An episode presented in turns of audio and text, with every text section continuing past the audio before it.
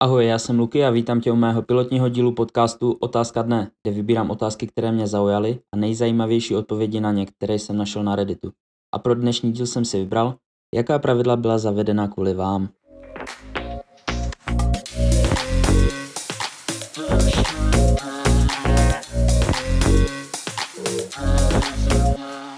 Když jsem ještě chodil na základní školu, měli jsme soutěž ve stavbě mostů pomocí páratek a horkého lepidla – můj partner a já jsme si uvědomili, že kdybychom to celé natřeli silnou vrstvou horkého lepidla, náš most by byl pekelně pevný. Takže jsme použili celé balení horkých lepících tyčinek. Bylo to znatelně více lepidla než párátek. Poté musela škola omezit počet lepících tyčinek, které jste mohli použít.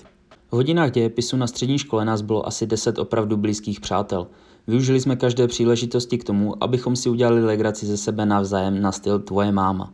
Pár měsíců na to, po hodině, nás učitel přiměl podepsat dohodu, ve které slibujeme, že si přestaneme dělat legraci z matek toho druhého. Podepsali jsme to a začali jsme si dělat legraci z našich otců. Na střední škole jsem se začal tetovat popisovačem. Ostatní děti si mysleli, že je to cool a taky chtěli tetování. Tak jsem si začal účtovat jeden dolar za kresbu kamkoliv budou chtít. Ředitelka to zjistila a poté, co jsem ani po telefonáty domů rodičům nepřestal, zakázala popisovače pro celou školu. Ani učitele si je nemohli přinést. Dnes se živím jako tatér. Dal jsem si zapést croissant do jednoho z těch hotelových toustovačů. Během chvilky ho pohltili plameny a bylo potřeba začít hasit toustovač. Druhý den u snídaně udělali cedulku s nápisem Pokud si přejete opečený croissant, zeptejte se prosím obsluhy.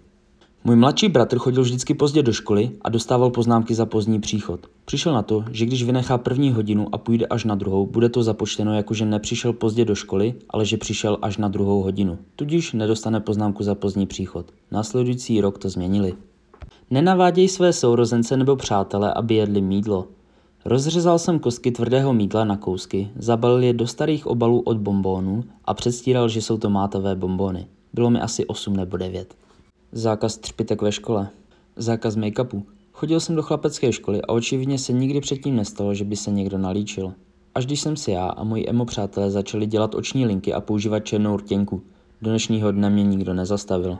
Zákaz spaní pod postelí. Nechali kvůli mě odstranit všechny hodiny z psychiatrického oddělení. Podle přítele, který se nedávno vrátil, jsou stále v léčebně bez hodin. Je to už tři roky, co jsem o tam pryč. Zákaz dovádění v laboratoři.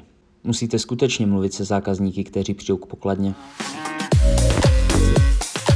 Děkuji za poslech, budu rád, když mi dáte zpětnou vazbu, jak se vám tento díl líbil na mém Instagramu Lukyčte a můžete mi napsat, jestli kvůli vám byla zavedena nějaká pravidla. Rád si to přečtu. Pokud mě chcete podpořit, odklikněte sledovat a můžete potvrdit i zvoneček, ať máte upozornění na nový díl.